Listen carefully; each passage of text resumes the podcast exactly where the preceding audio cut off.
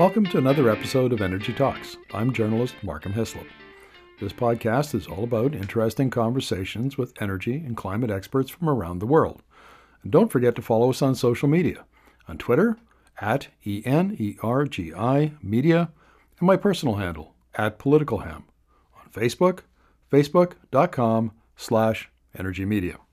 Energy.media is our website where you'll find Markham and Energy columns, news stories and op-eds, and the Energy Student Resources Portal, a wiki-style collection of our work that's free for high school teachers and university professors to use in their classrooms. Now sit back, relax, and enjoy the episode. Welcome to episode 109 of the Energy Talks podcast. And today, this is a topic, well, we're going to nerd out on oil demand modeling. Now, this sounds like a really esoteric kind of eh, who's going to be interested in this aside from three economists, you know, in universities scattered across Canada. Well, there's a very good reason why Canadians should be really paying attention to this. And the reason is that the oil and gas industry has asked the uh, various levels of government, particularly the Canadian government, for tens of billions of dollars in subsidies to pay for decarbonization, pr- principally carbon capture, utilization, and storage, but other things as well. The oil sands alone wants $50 billion. Now, we get really excited in this country about many topics that don't cost $50 billion of taxpayers' money. But this one is flying under the radar. And so I'm going to talk to Janetta McKenzie, who's a senior analyst at the Pembina Institute and author of The Future of Oil in the Energy Transition. It basically takes a uh, reviews modeling from the International Energy Agency, Rystad Energy, Bloomberg, and oil majors BP and Equinor, and very interesting observations uh, that has implications for the Canadian industry as well. So, welcome to the interview, Janetta. Hi, Markham. Thanks for having me. Now, let's put some let's first of all before we get into the meat of the of your analysis i want to talk about modeling. Because here's the situation. The oil sands companies which i know the best i know for a fact that every one of those big companies has either done internal modeling or they've contracted with external firms to model their competitiveness out to 2050 and beyond every company is convinced that they can compete in a 25 million barrel a day global market. Currently, it's 100 million barrels a day.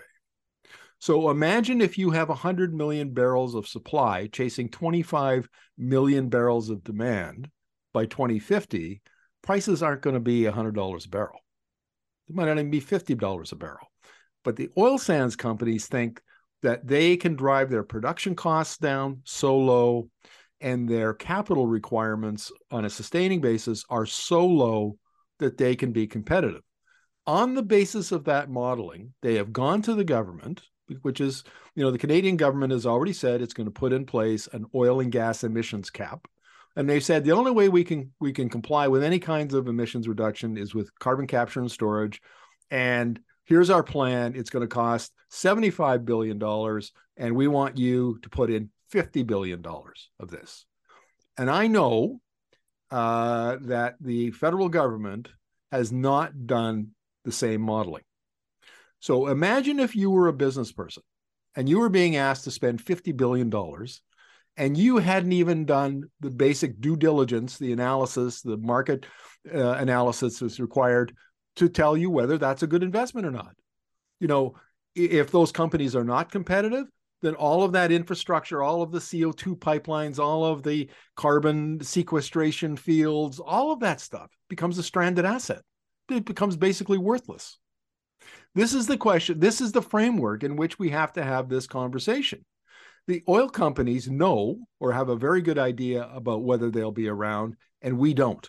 But we're being asked to foot the bill am I? This is my take on it. Would you agree or disagree, Janetta? Well, I think there's a couple important things to start with. The first is about what these scenarios can and cannot do.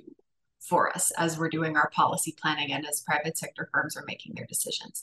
These types of scenarios, uh, long term out to 2050, they're not precise predictions of what will happen certainly at a given time, but they're models based on different sets of assumptions about changes in policy, technology development, and kind of global economic trends.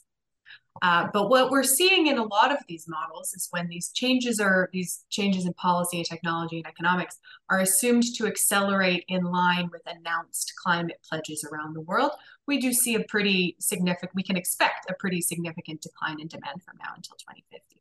And even under some of the least ambitious assumptions about economic and technological development, we're still seeing a plateau and decline in these scenarios, although it's much gentler.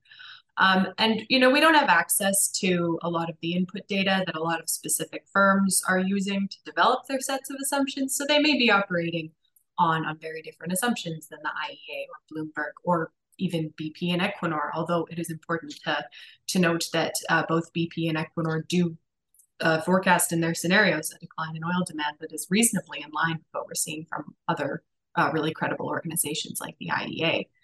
Um, the second is is I want to pick up on something you said that Canada doesn't really have a specific uh, net zero pathway out to 2050 and uh, our own scenario. We have all these global scenarios and those are great, but we need one for Canada.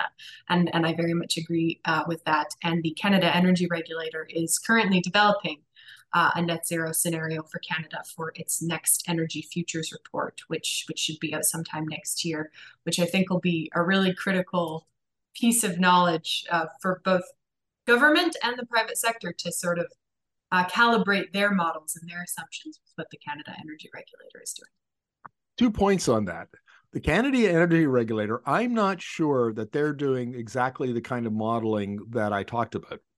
Uh, so we'll see what what that modeling looks like, but I suspect it's maybe not exactly what's what's required. And secondly, the government is already putting in place it, tax incentives and other subsidies before they have the modeling. So we've already got a 50% uh, carbon capture and storage uh, uh, tax incentive uh, that's been announced. And we know that the, the industry is pressuring government to cough up a lot more, many, many billions of dollars more in by the, the next budget, by, by the budget of 2023. And again, that will happen before the modeling is complete.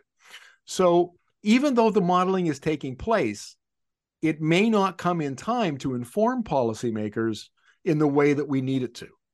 And it doesn't look like the I mean, the federal government is just in a in a in a tizzy. You know, it's it's announced last year. The prime minister announced the oil and gas emissions cap at COP 26. And apparently, with uh, so I'm told by my sources in Ottawa, you know, without a lot of preparation, it was one of those off the cuff, extemporaneous kinds of things.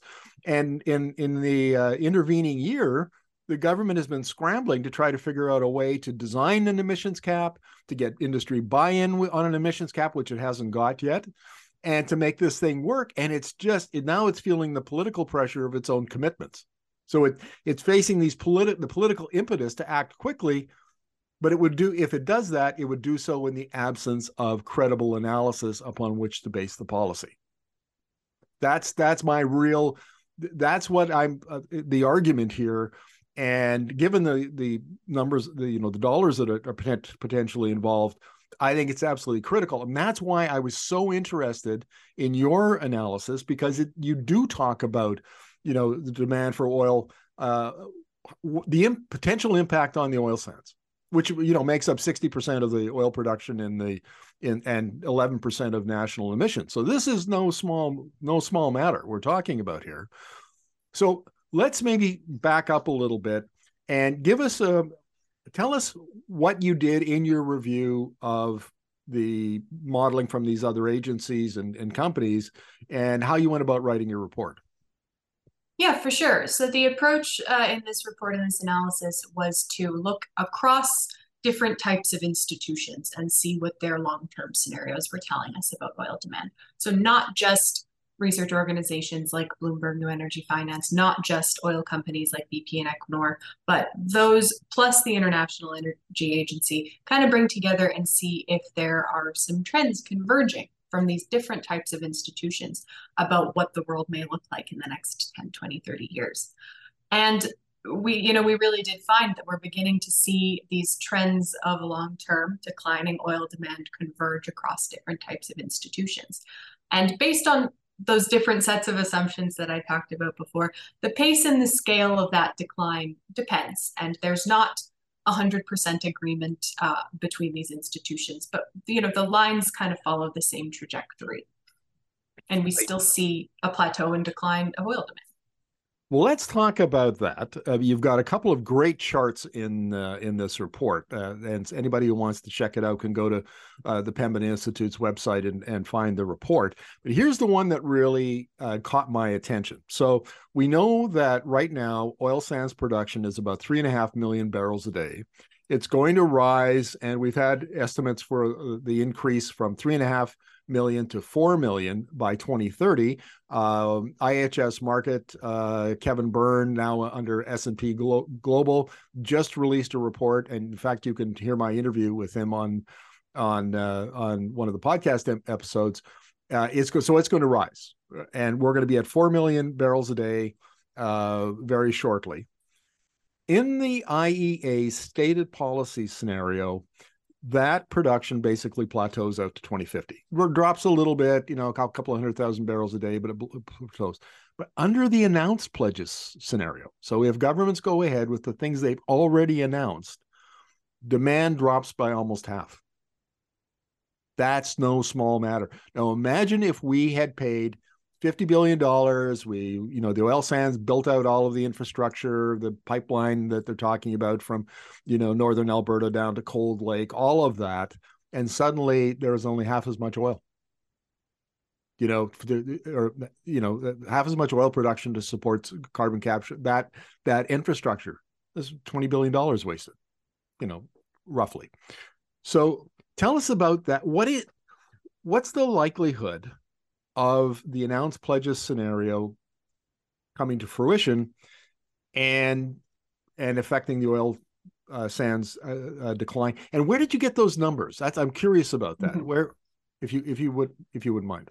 Yeah, for sure. So these all come from the International Energy's uh, most recent World Energy Outlook for 2022, and the IEA. This is not a prescriptive. Uh, like this is not the IEA telling Canada this is how much oil you should produce. Uh, but what this is, is it's projected as a reasonable level of decline of, for production in the announced pledges scenario as a result of all of these different types of global changes. And they do this for a bunch of other countries as well. Um, and in terms of the likelihood of, of this scenario coming true, well, again, these are these are scenarios, so we're likely not going to follow this line exactly. Um, and the assumption underlying the announced pledges scenario is that countries around the world meet their current announced climate pledges on time and in full. And that's a pretty big ask, but it is a good look at the effectiveness of the policies that have been announced around the world. And you know, there's a lot of time between now and 2050. There's there's almost 30 years in there, so there will be some policy ambition that is greater than we expected and less than we expected on a global level. But based on what we see now, what we have seen announced, this is a reasonable, uh, projected as a reasonable level of decline in production for Canada. So here's the X factor in this analysis. We have the stated policy scenario, and and there are, I mean, the big the big uh, consumers of oil uh, China, uh, well, Asia Pacific, uh, Europe, uh, North America are all, you know, taking actions to on their stated policies on the implementation of them.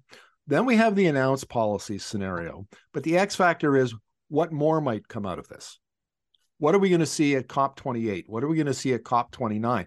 Because the pressure to to for more policy intervention to uh, reduce fossil fuel consumption is hardly abated this is hardly plateaued. I mean, there's still lots and lots of political pressure uh, on various countries uh, to to lower it. So, what's your take on the likelihood that there will be more announced policies yet in the future? Yeah, no, it's a really good question. Um, obviously we can't know exactly what, what is going to happen at COP28, COP29, but what we have seen is a really significant increase in net zero targets announced by countries and specific legislation passed in countries, especially in the last three years. So this global policy uh, momentum is really growing, and and I, I agree with you. I think it will continue. That ball will continue to roll. This this is not an issue that is going away, and there is a lot of attention paid to the progress at uh, the annual COPs. And most of the most of the scenarios that I looked at for this report and others as well update every year. And when you look at the IEA's, for instance, report this year compared to last year, or even BP and Equinor's, you do see the effect of that additional climate pol- of that additional climate policy action. In that, you know, those lines come down a little bit. This was the first time uh, in the IEA stated policies scenario that we did see a plateau in, in fossil fuel use across fossil fuels in the near future. Now, you gave three good reasons why we should see uh, falling demand for oil uh, between now and 2050. And then the number two was the one we're talking about now, which is policy. Mm-hmm. And I just finished an interview this morning with Samantha Gross from uh, uh from uh, Brookings Institute about energy security. And that has emerged just in 2022, primarily because of Russia's invasion of Ukraine, in a way that probably hasn't filtered into modeling yet. You know, it's just it's too early. But now, you know, uh, regions like uh, Europe, for example, their response to the to the invasion of Ukraine and the cutoff of their of their gas, and then the the the fact that their oil imports from Russia are are imperiled, uh, their response has been to say, okay, we're going to electrify quicker. You know, they got their RE, the, the Repower EU plan that was announced in May. And so they say, okay, great. You want to cut off our oil? Well, we'll electrify transportation just quicker than we had originally expected. And I don't think those policies yet have found their way into modeling. I don't even think they're in the, I would bet they're not in the advanced, uh, sorry, the announced pledges scenarios yet. It's just, it's just been too, uh, too soon. And so I w- and then what we see is knock-on effects because now we're seeing Asia Pacific say, "Oh, hang on a second, and now energy security is an issue for us because if they, can do it to Europe, well, what can they do to us? We need to electrify faster." And then, of course, you've got the U.S. Inflation Reduction Act, which is you know kind of the same different impetus, but but but in the same direction. And that is only got announced in in, in August and, and isn't in I'm sure in any of these scenarios. So I, I guess the point I'm trying to make here is that already in the last six months, events that we've seen argue for much stricter uh, policy that will accelerate the uh, decline of oil demand uh, maybe faster than we thought. Yeah, and I mean, I just I'll, I'll, issue a slight correction there. So a lot of these policies did make their way into the most recent IEA modeling um, because it came out just about a month and a half ago. Um, so some of that and the uh, US IRA was identified as a really key policy piece by the IEA as well. And we really have seen this really tumultuous year in global energy, and we'll likely see a lot of that volatility in the next year or two as well. But I, I agree, this is another variable that may actually accelerate some of these demand trends as countries work to diversify their energy sources and improve their energy security. And you know the, the types of short-term crises that we're in right now are difficult to take into account, and we may see something uh, like some that kind of volatility in the future. But if global climate action and technological development continues on the same pace that it has in the last few years, and if countries continue to recognize that sort of the best way to enhance their energy security is to diversify their energy sources and pursue electrification on a much larger and more rapid scale, then, then some of those trends are not only likely to hold, but accelerate even further. Well, thank you for clarifying the point about which of those um, uh, policies made it into the into the modeling. Uh, my I was based I was you know assuming, and we know uh, that that's a dangerous thing. So thanks for that correction. The the the second the first uh, point in your analysis is the rapid fall in demand for uh, oil for road transport. Now, I interviewed a few months ago. I interviewed David Doherty from Bloomberg NEF, who uh, who was they had, modeled this last year. They were they were just updating their mo- modeling when I when I talked to him, and and Bloomberg NEF uh, has a uh, a decline down from 100 million barrels a day Uh, it goes down by about 36 million uh, barrels by a day by by 2050, if I remember correctly. Uh, and on the road transport it's really a big decline. They they were expecting the electrification of transportation to accelerate very significantly, and he made the point. And and I and the and I've interviewed the EV folks at BNEF as well. Is that every year they underestimate every year they have to they have to revise their estimates estimates because transportation is electrifying faster than they, they anticipate. And and so we shouldn't assume uh, a, a stat you know that these uh, modeling is static because it will it will change due to what's happening in the in the auto on the auto industry. And then the other thing is while road transport will go down aviation and plastics will go up so let's deal with road transportation first. Uh, what's what conclusions did you come to after reviewing the modeling uh, around this issue? Yeah, I'm sure that I, I, have many of the same conclusions as your chat with Bloomberg NEF, who does some of the landmark modeling on uh, EV outlooks in the world. And you know, road transport makes up a huge amount of what we use oil for today. In 2019, it was uh, uh, responsible for about 40% of oil demand. So, how fast we take up EVs and how fast they are deployed globally really, really matters for when we're looking at long term demand trends. And so far, in the or at least in the last few years, we really have underestimated the uptake of those electric vehicles globally. And sales continue to increase, uh, continue to increase through the pandemic. Um, and all announced pledges or net zero scenarios uh, assume a really fundamental shift towards electric vehicles. And obviously there's a couple different factors there in terms of, you know, being able to source materials in time and critical minerals and uh, some other supply chain issues along uh, the EV supply chain. But the really critical underpinning here is a couple things. First, that the cost of these vehicles is coming down both in purchase price and on a total cost of ownership basis. Many of them are already cheaper than internal combustion engine vehicles. And then, second, the development of supportive policy, so electric vehicle sales standards, how those develop will be really, really critical in the next few years.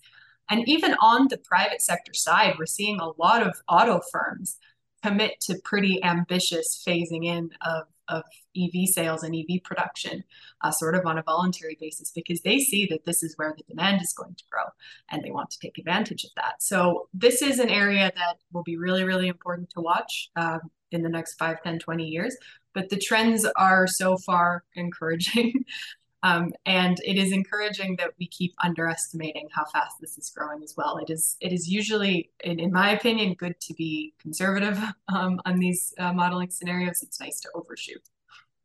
A, couple of points on on data here. Um, I was reading a Reuters story uh, from a couple of months ago uh, where out to 2030, the auto industry writ large. Okay, so that's the the OEMs, that's their supply chains, that's critical minerals, all of that they've already committed one to spend 1.2 trillion dollars by 2030 to uh, speed up the the transition uh, from internal combustion engines to manufacturing electric vehicles. I mean, if if if you know you put your money where your mouth is, then th- th- you know they've committed, and and so the auto industry is all in on electric.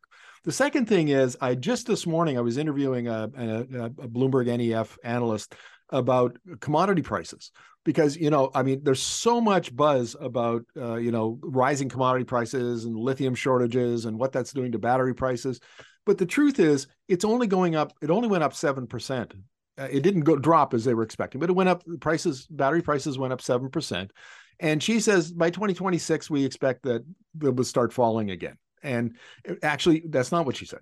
What she said was by 2026, we expect that battery prices, uh, prices for a battery pack per kilowatt hour will breach the $100 mark, which mm-hmm. is price, which is assumed to be price parity with internal combustion engine cars. They had originally predicted it that it would happen in 2024. Rising commodity prices disrupted that. Now it's going to be 2026. Well, it's only two years. You know, this is not the the the, the huge know, crisis for the industry that that many have have argued that it is. And what that suggests is that once we hit price parity, like all you, the sticker price in the lot combined with total uh, cost of ownership being so much lower, it's game over for the internal combustion engine.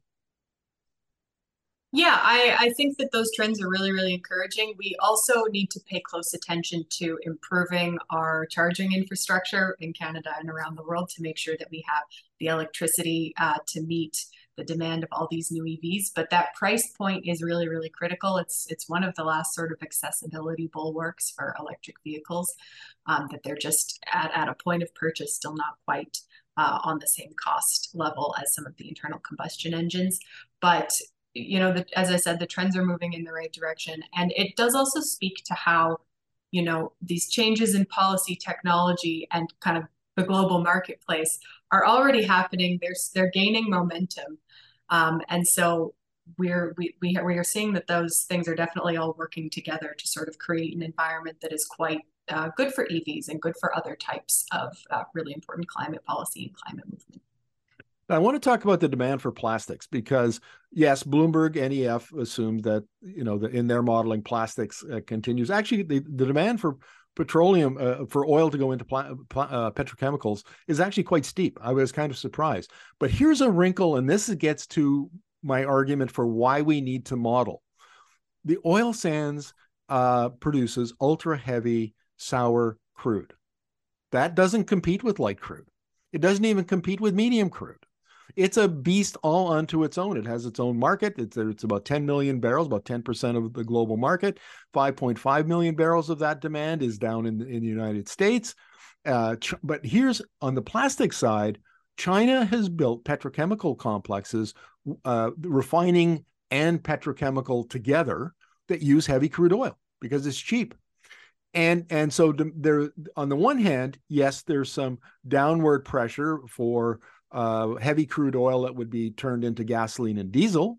You know, and we already we've already seen uh, gasoline has peaked, uh, I think, in 2019 in the U.S. and diesel is predicted to peak in a, in a couple of years. So demand's going to go down there.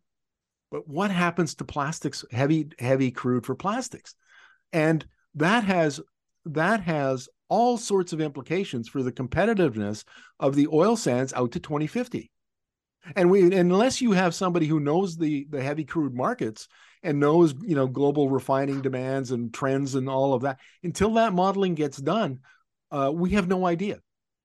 I mean because you can make an argument you could make an argument that with the demand from the plastic side uh, from the petrochemical side for heavy crude it might not be as affected as much as the light sweet crude. And therefore the oil sands companies their their modeling might very well be accurate that's entirely possible. But until we do the modeling, we don't know because we, we we can't test their assumptions. They don't release their models publicly. We we can't have Dr. Chris Bataille go through their models and test, you know, talk about their assumptions and whether they're conservative or whether they're, you know, uh, out on a limb. And and so I think this is this is the sleeper here, the demand for plastics. Would would you agree? Yeah, I, I would. And it's also a much more uncertain area across the scenarios that I've looked at. Uh, there's less agreement on what the demand for petrochemicals and for, uh, for plastics is going to do in the, in the next 30 years.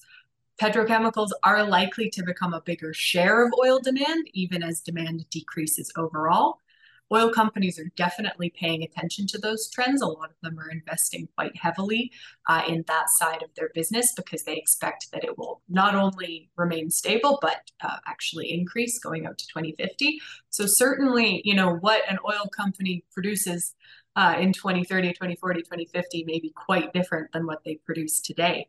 Um, and the design and implementation of policies around the world that uh, eliminate plastic use or mandate recycling targets will be really important to watch in the next few years, um, as those policies will really help dictate how the demand for plastics evolves. We are seeing in some regions that it appears to be uh, that perhaps plastics demand may be peaking or approaching peaking, uh, like in the European Union. Canada uh, is phasing in its uh, rule for no more single-use plastic bags, I think, starting in the next uh, few months.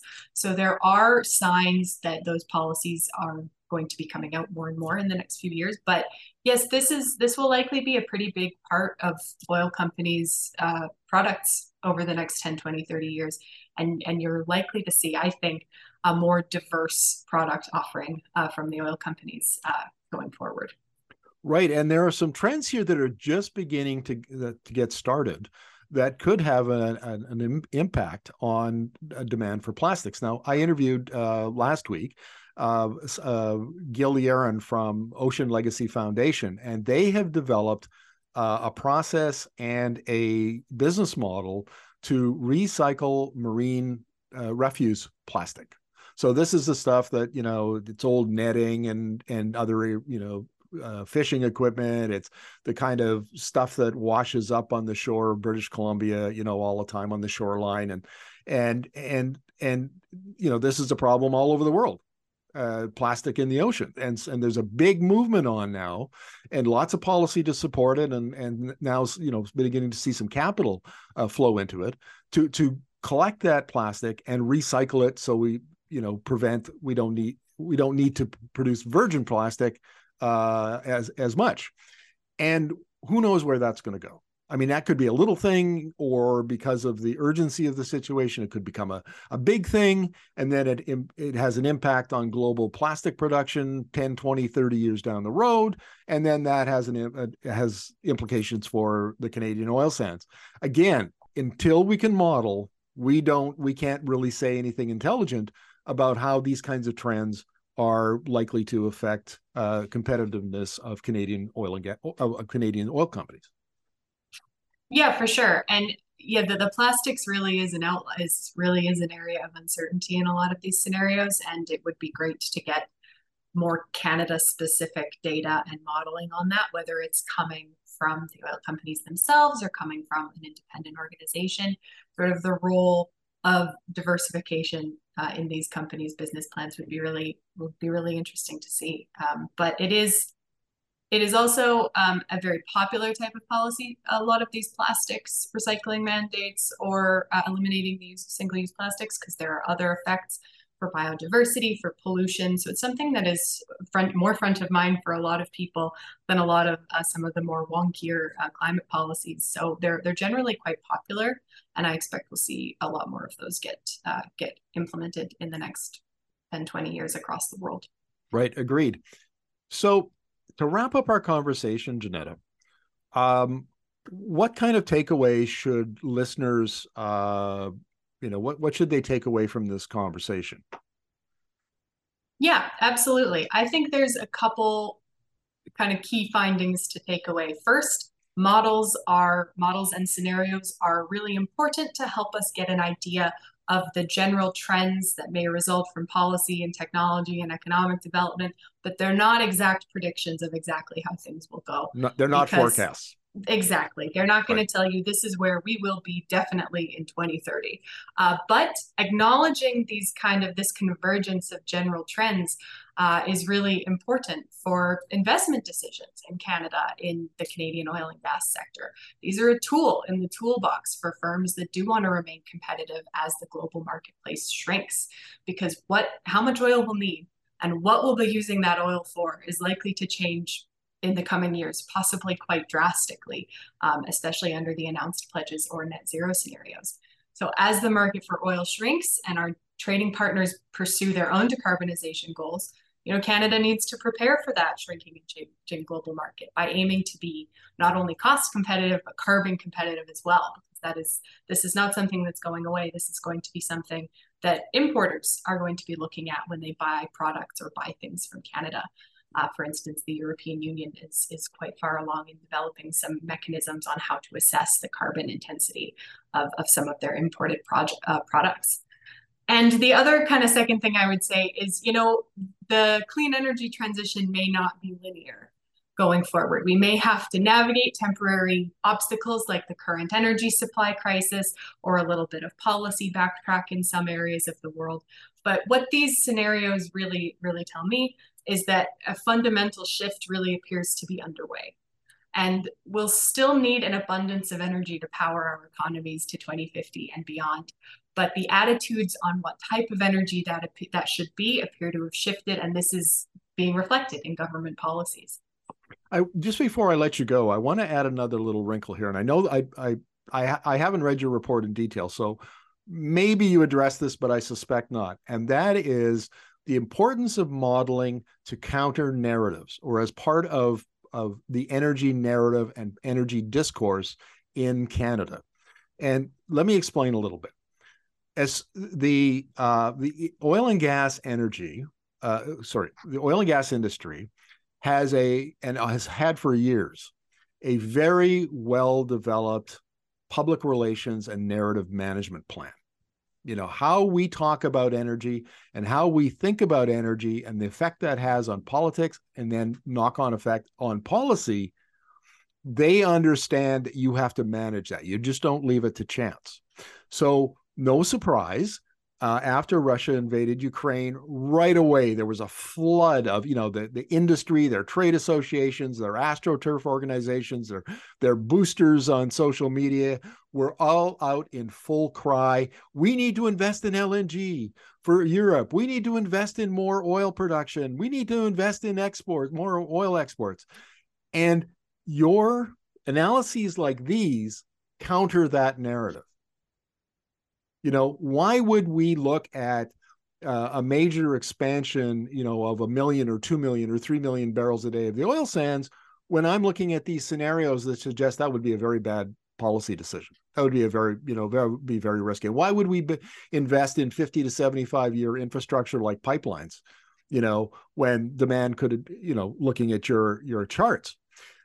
But you need this kind of analysis to counter that kind of narrative management that kind of you know uh, the, the, kind of politics that show up in in the energy conversation in canada which is so dominated by oil and gas. I mean oh my god every time we turn around you know it's it's alberta complaining that you know ottawa is trying to stifle oil and gas exports and kill the industry. That you know that's 8 75% of the the conversation we have in Canada instead of talking about renewables and all the other things that we should be the energy of the future basically. So I, I I'll I'll ask you the question if you have any thoughts on that or if your your uh, report uh, touched on it at all yeah this isn't in the report but I think the report has a a uh, kind of good conclusion, which is that this is why it's important to have a bunch of modeling from a bunch of different institutions. Um, you know, I looked at uh, modeling from oil companies themselves, the International Energy Agency, Bloomberg, and we really do see these trends beginning to converge. And the more we see trends converge, you know, the more likely or the more uh, comfort we can take that our assumptions are are correct or more correct or more likely to to happen. So in that sense uh, yes I, I think it's always good to have more modeling and more scenarios for things like this. I am quite interested to see what the cer net zero scenario looks like and and what the implications are for for canadian energy going forward. And sort of the other thing is that you know there is a role for fossil fuels in all of these scenarios going forward. It is but there is also uh, an agreement that decline is on the horizon. The pace and scale of that decline remains to be seen. But if global climate action, the EV revolution, and certain assumptions in plastics and petrochemicals do continue on these trends that a lot of different institutions are taking into account, then we can expect this type of decline.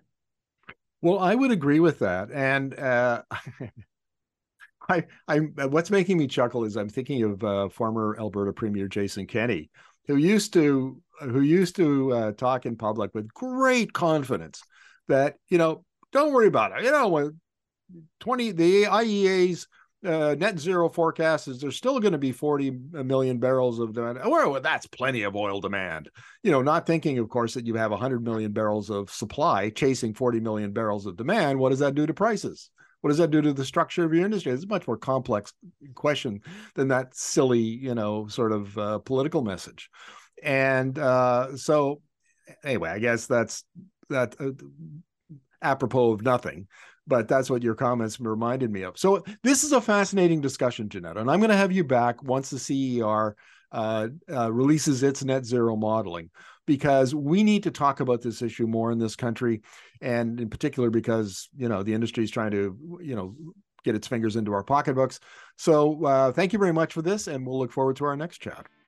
Sounds good. Thanks for having me, Markham.